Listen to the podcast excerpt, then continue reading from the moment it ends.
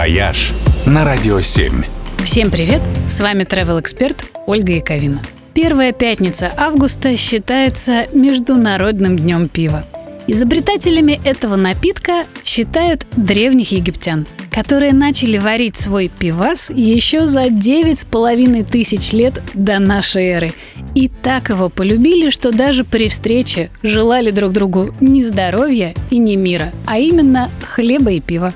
В России собственные виды пива тоже издревле варили чуть ли не в каждом регионе. И многие рецепты сохранились до сих пор – Например, историческое корчажное пиво можно попробовать в Вологодской области, в селе Сизьма. Здесь его варят в глиняных горшках-корчагах в русской печи и называют дрожженик. Рецепт не менялся с 17 века.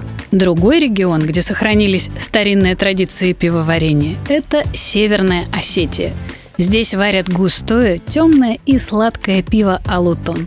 Оно считается ритуальным напитком. Каждый год в октябре в республике проводят фестиваль этого пива. И это повод для отдельной поездки. Коми-пермяцкое ржаное пиво «Сур» самое здоровое. Оно безалкогольное, так что пить его можно даже детям. А для дополнительного вкуса в него добавляют пряники и малину. Лучше всего сур делают в Кудымкаре, где тоже ежегодно проводят большой фестиваль.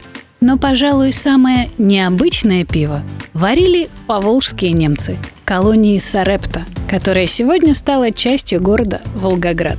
Поволжские немцы придумали использовать для приготовления напитка местный специалитет – нардек – уваренный арбузный сок, который очень любили местные казаки. Немцы создали с его помощью необыкновенное сарептское арбузное пиво. С исчезновением колонии рецепт был утрачен, но местные пивовары сегодня пытаются его возрождать. Выходит интересно, стоит попробовать. И не только в день пива. «Вояж» только на «Радио 7».